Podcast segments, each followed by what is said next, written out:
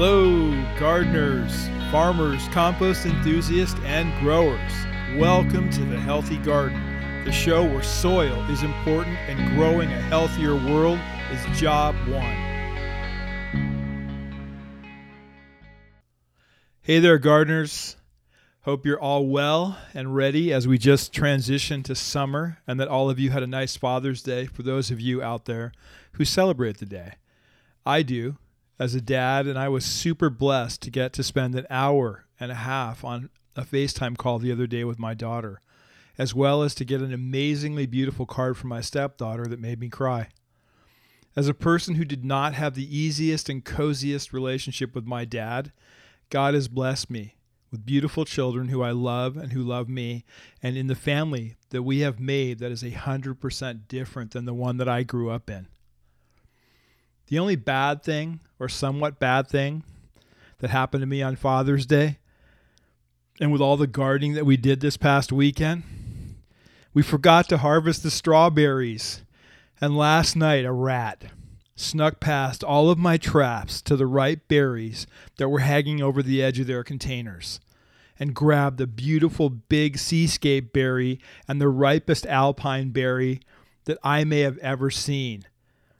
Of course, the dirty rat only took a couple of bites and then left it there for me to see in the morning as its way of saying, in my ongoing battle with the dirty rat gang, "Got you, sucker."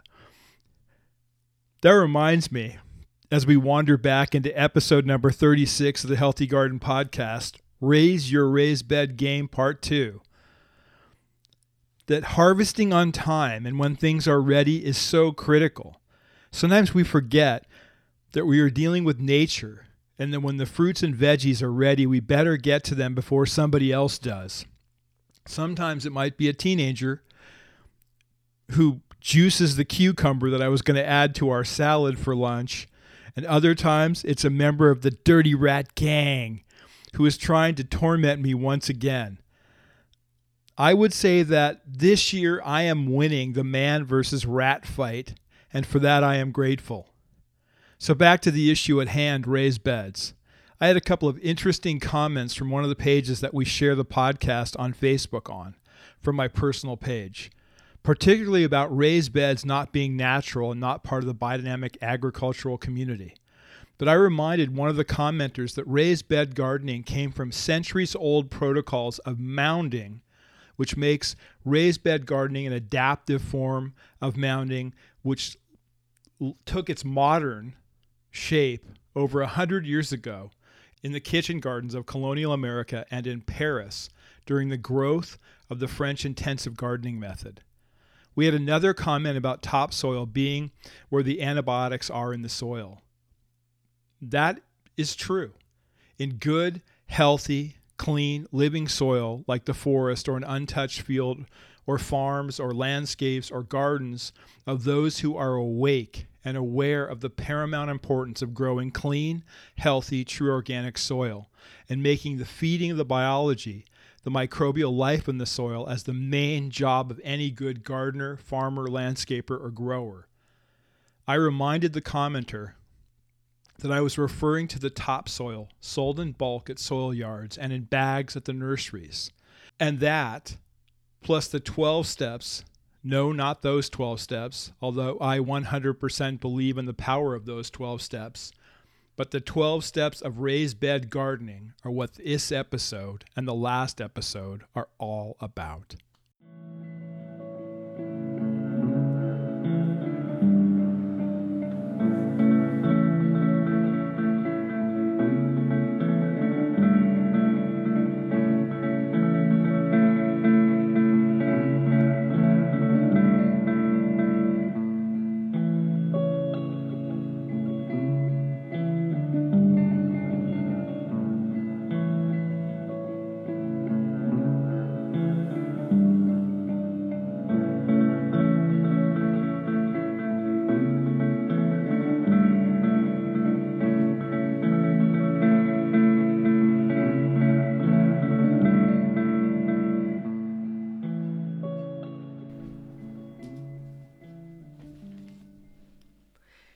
Hi, it's Norma, biological farmer and producer of the Healthy Garden podcast.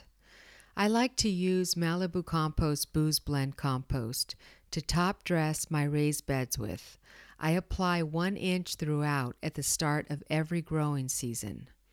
I also use Malibu Compost's compost tea for fruits, vegetables, and tomatoes. I tea drench once a month with it. And one sleeve of tea has 4 tea bags in it, so it lasts me a whole season. You can now try them both in a raised bed food garden package set and save 15% at MalibuCompost.com. There are so many benefits that this combination does for your raised beds, and you can read all about the benefits at MalibuCompost.com.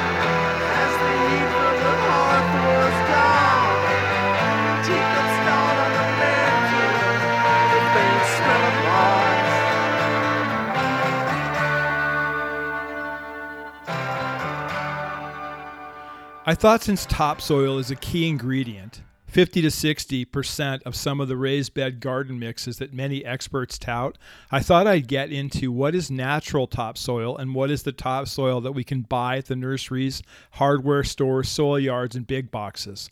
First off, for me, you know that I don't buy any soil from the big box stores because generally you are getting the cheapest of the cheap in terms of inputs from the big box stores. I really try my best not to shop at the big boxes. I try to go to the local and independent hardware store, the local nursery, the local feed and farm. I only go to the big boxes as a last resort and never to buy soil. It's funny. I flipped to the depot site to see what they were selling for topsoil, and it was definitely an interesting look. Besides some pretty bad customer reviews about the quality of much of the topsoil that people bought, was the recommended products that popped up alongside of the topsoil. It's an amazing maze of marketing genius. I give them credit for that, but it is 100% BS. They've got a faux organic bag of something next to the bags with topsoil claiming that their organic raised bed product helps curb climate change by sequestering more stable carbon in your raised bed than compost and peat-based products. And it even comes with a 6-month time-released organic fertilizer in it. Really? Time-released organic fertilizer? Come on, Debo. They also recommend a couple of different 1 cubic foot bags of topsoil that cost $2.35. Wow. Or their 5 cubic yard bulk topsoil that is $256 for the whole 5 yards, and that is advertised as great for fruits and veggies, that the soil matter is organic, even though it has not been warranted or certified by any certifier. Oh yeah, and the product varies from state to state on texture, color, and particle size.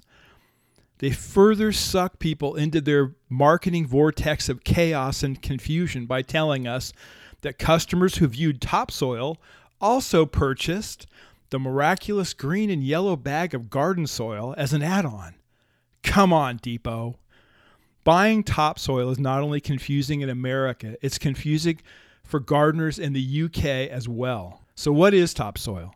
Well, according to the Online Soil UK, a big soil supplier in the UK, topsoil is the layer of soil, the upper layer, usually between 2 to 8 inches in depth, that contains most of the ground's nutrients and fertility. Topsoil formation is an incredibly slow process. taking typically 100 years for every inch of soil. It is formed from the weathering of rocks and the subsequent addition of organic material from decaying plants and animals. This enriches the soil and adds the nutrients essential to support plant life. And this is my favorite part of the Online UK description of what topsoil is. Some suppliers talk extensively about organic topsoil, but this is generally misleading. True organic topsoil would be taken from an organic certified field, which would be prohibitively expensive. I like that. Way to go, team. Stab them right where it hurts, in the truth. Even the RHS, the Royal Horticultural Society, jumped in on the topic of topsoil in an article they wrote called Topsoil Buying. Topsoil is the uppermost layer of soil, which is high in nutrients and organic matter. It is widely available to buy in bags or in bulk from specialist suppliers, garden centers, and I love how they spell that, CENTRES, that's the correct way, and DIY superstores. It can be used for making new beds, borders, raised beds, and as a base for lawns where the natural soil is poor and non-existent. Topsoil is generally available to buy in 3 different grades: premium, general purpose grade, or economy grade. We don't have that here. The big difference there is pH, the good stuff ranging from 5.5 to 7.8, and the lower grades from 5.0 to 8.2. They further go on to say, to avoid later problems, and I love how they say that, it is best to check the topsoil before buying it. Look out for high stone content, thick fibrous roots, weeds, and contaminants such as glass and brick.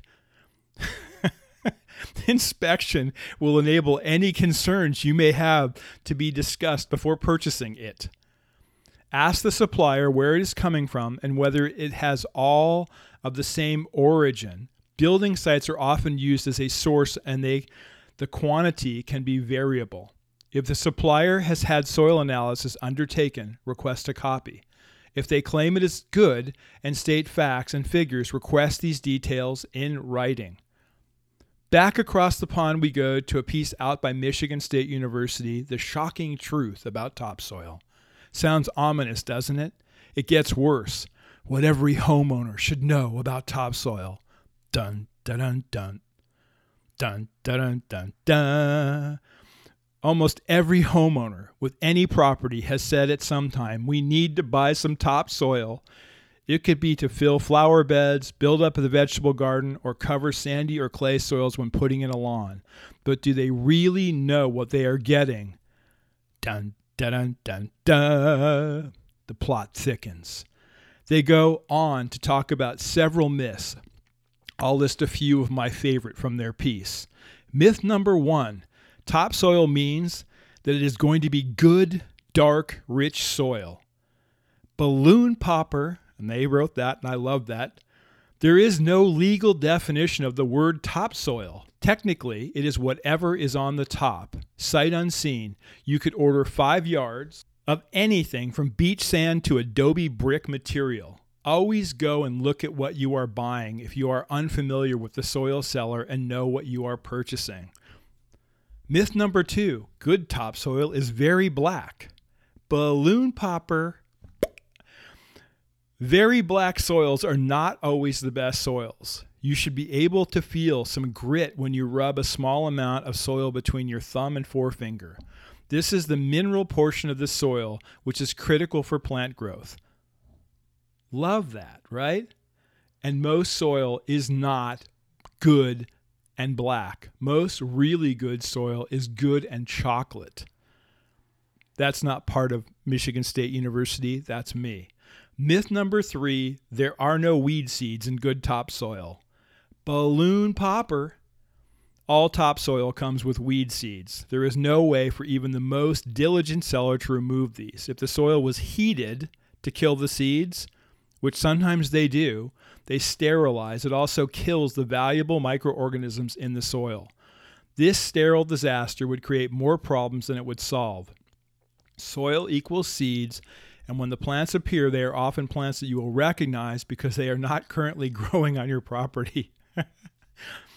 Now we fly out to the coast, to the city by the bay, from an article on the San Francisco Gate. And they tell us, compositioned, bagged topsoil is a manufactured product that is usually a mix of sand, organic matter, fertilizers, and other amendments. It does not actually contain soil. Bulk topsoil can be the exact same product as bagged topsoil minus the bag. Or it can be soil that has been removed from the earth somewhere else and stockpiled for sale to gardeners and landscapers. The quality of topsoil can vary tremendously from the black gold, which I really hate that all gardeners covet, to soil of medium or low fertility that can do more harm than good in the landscape. It contains a mixture of sand, silt, and clay particles, some quantity of organic matter, and perhaps some small rocks and root pieces. Blended products that are a mixture of manufactured topsoil and natural soil are also available in bulk. Topsoil is a big subject, you guys. There are a zillion articles and studies on the erosion of topsoil from tilling and improper farm management. There are books, guidelines, and regulations on topsoil salvage, yes, that's actually a thing, and topsoil stockpiling for the construction industry. One of my favorite pieces comes from Penn State. It's called Understanding Tree Planting in Construction Damaged Soils. The article describes fabricated soils, which are manufactured soils, and soils on the garden that people have excavated from, which can be heavily compacted, polluted, and unfertile, full of trash and debris, and have unhealthy high or low pH ranges. This is from the article. Soils found in commercial, residential, or other landscapes that have been involved in construction are most likely different from soils found in places that are undeveloped or uncultivated. Some people refer to soils in developed places as fabricated or made soils because of grading, soil fill and removal, equipment movement, cleaning equipment, and other activities in areas that have undergone construction. Made soils can be highly mixed and altered. These soils can change in fertility, pH, compaction, and drainage from foot to foot. I always talk about this in my gardening classes for people when they're putting stuff in, beds in, or what they're doing, because if they're on fill or they've been on soil that's been cut and filled, then you don't know from spot A to spot B if the soil is the same. And that's why when we take soil testing and do soil sampling, you want to get a lot of tests, multiple samples, so you know what you're dealing with. The last thing I want to leave you with about topsoil is this from a piece last year in The Guardian, Morrissey's least favorite news source, but here it goes. The world grows 95% of its food in the uppermost layer of soil, making topsoil one of the most important components of our food system. But thanks to the conventional farming practices, nearly half of the most productive soil has disappeared in the world in the last 150 years, threatening crop yields and contributing to nutrient pollution, dead zones, and erosion. In the U.S. alone, soil on cropland is eroding 10 times faster than it can be replenished. My point in belaboring this is that you, me, anybody isn't going to find a good source of topsoil to use, as 50% of the soil that you are going to try and grow clean, healthy, true organic food in. It's a unicorn that doesn't exist. So don't waste your time or your money. We need to grow safe, healthy food, and we need to grow it now. And that's what's next in episode number 36, our 12 steps of raised bed gardening.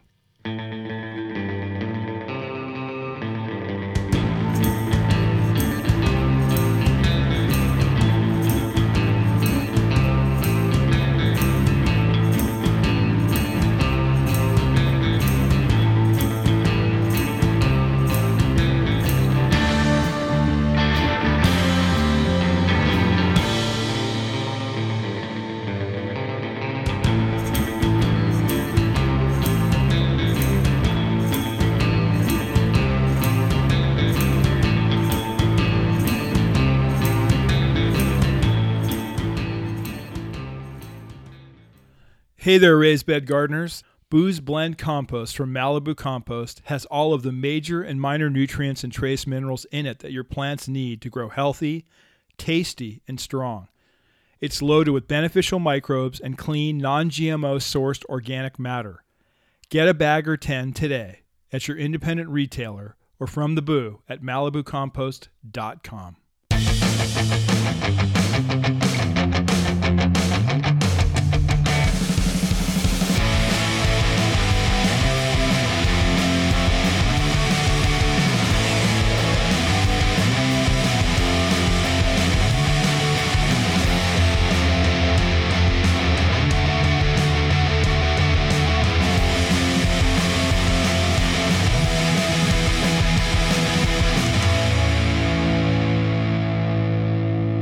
All right, gang, we're back to Norma's favorite part of this episode, the one where I give you the steps, the blueprint, the way in which we do raised bed gardening. So without any further ado, here are the steps. Oh, wait a minute. And although I really wanted to crush a drum roll here, but because there are 12 steps, I'm going to spare you. 12 drum rolls, not good. No bueno. Step number one. Pick your spot. This is one of the most important parts of the steps. Maybe you only have one spot that you can put raised beds in, or maybe you have multiple, but you have to ask yourself a couple of very tough questions. A, does this spot get enough sun exposure? Because if it doesn't, you will be fighting an uphill battle forever and will never get the level of food production that you desire. B, can you fix the exposure problem? I jumped up on the wall and cut all of the limbs and small branches from my neighbor's tree that were shading my space. Problem solved. It looks good. No one got hurt, and our beds get plenty of sun. C, was there any toxicity or environmental issues? Like maybe the area that you want to put your raised beds was once the site of a nuclear reactor. Watch the spot for sun, rain, and wind over the seasons. If time is of the essence, pull out the compass on your iPhone and watch where the sun rises and sets during the spring and summer. You'll know if you get enough exposure that way. Also, time it when the sun would hit the spot for your future raised beds and when it disappears over the roof, the fence line, or the tree line. Step number two. Make a list of what you'll grow in the raised beds. That will help you determine how big to design your beds, how much space you'll need, and if this project is even going to work. Try to be realistic about how much food you need and how much time you have to tend your healthy food garden. This is not a plug and play where you can set up a box, dump in some soil, drop in some plants, and water it once in a while. That ain't going to work. My suggestion is that it's like naming a baby on a baby list. What do you love to eat? What do you need to create in terms of a balanced menu of food? Since many of the things are seasonal and many gardeners and gardens are seasonal, trying to use the menu concept for what we will be seeing in July, September, January, if you can grow in the winter, and in May, is really going to be important. Then you can come up with a really good list, and it's going to only help make you be more successful in your growing. Step three, figure out just where you're going to get these plants that are going to be giving you, your family, and friends sustenance. Are you going to start them from seeds, or are you going to buy starts? Do you have good organic seeds? Have you ever started a plant from seed? Do you have the time it takes to grow from seed? There are several good organic heirloom seed companies out there. Buy from them. With regards to starts, does your favorite nursery sell organic starts? If so, great. This is a quick way to get started, or a way to supplement while you're waiting for your seeds to become seedlings and ultimately starts. We do both. If you buy starts, shake off as much of that crappy soil that they're grown in without damaging the plant's roots, and then put them into your beds. Step number four, the terms.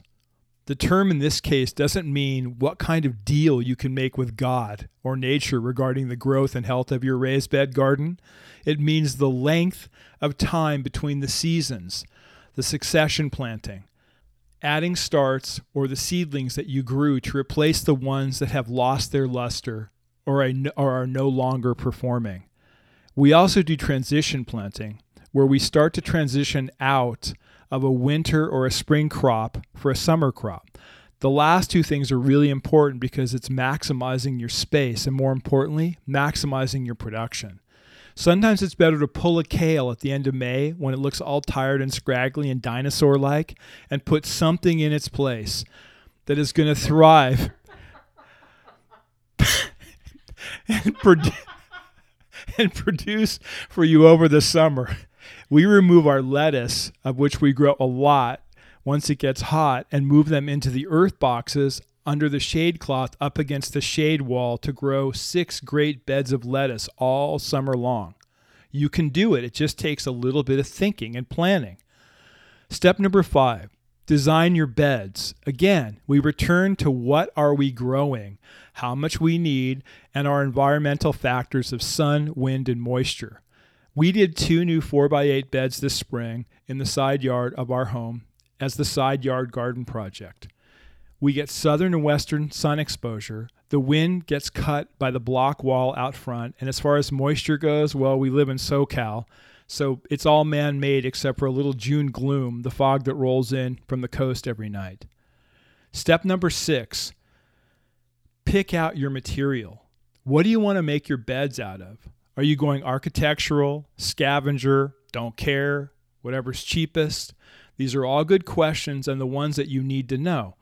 We chose architectural and functional. I'm a bit of a rain man, so I like the garden to be visually appealing. Be careful if you're scavenging that you don't use treated wood, painted wood, or stuff that you have no idea about. The same goes for metals and metal siding. You don't want stuff that can rust or leak into your beds, or more importantly, your food. Pick out your soil. Who out there thinks that this is the most important step to me? I do. I said that to someone recently, and it was the best thing that I ever said or ever happened to me. I do. So soil, that's it. This is the whole enchilada. Mariachis, please.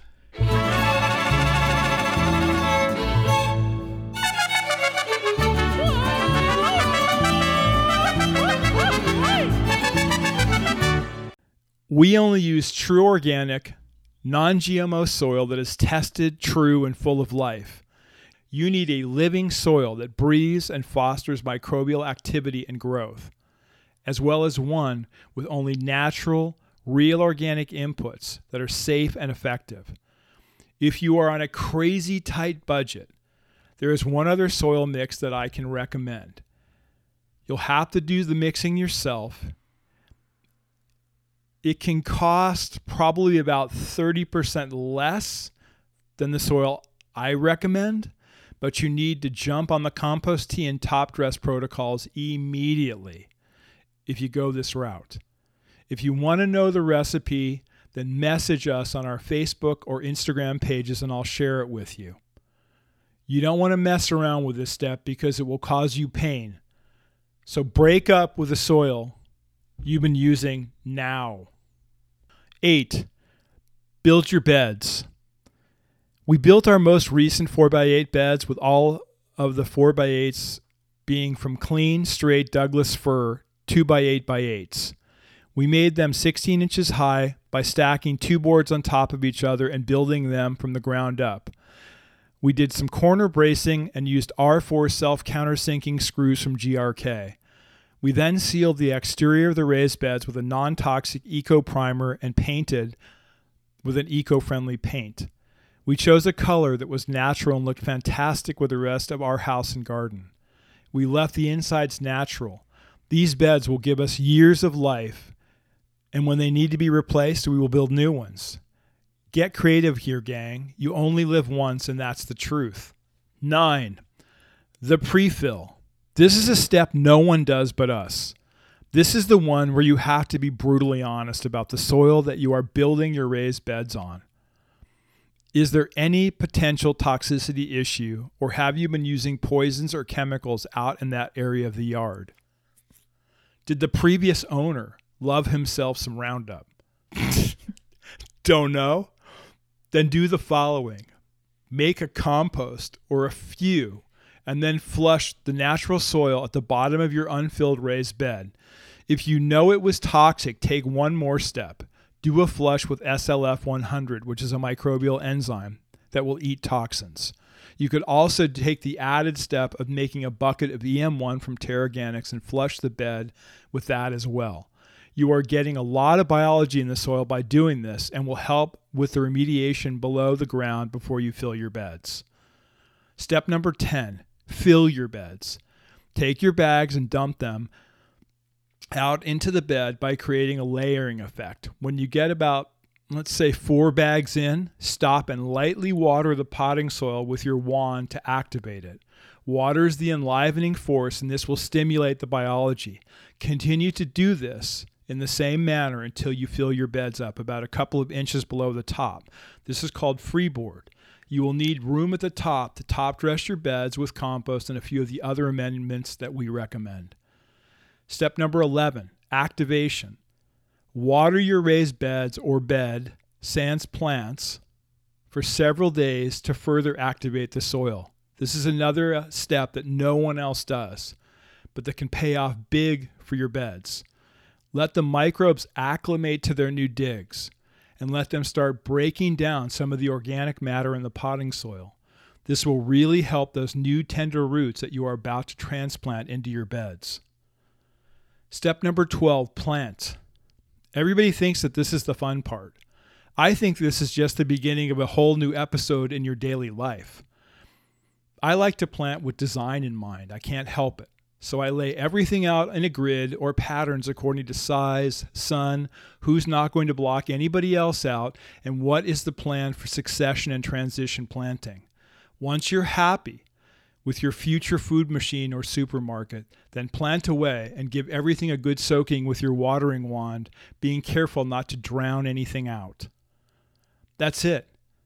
Next, you're going to start running compost teas every 3 weeks and top dress lightly the beds with compost every 6 weeks. This plus a really good pest management program like the one we gave you in episode number 30, Practical Pest Management, will get you off to the races and will put you far ahead of the rest of the pack, because now you know how to raise your raised bed game.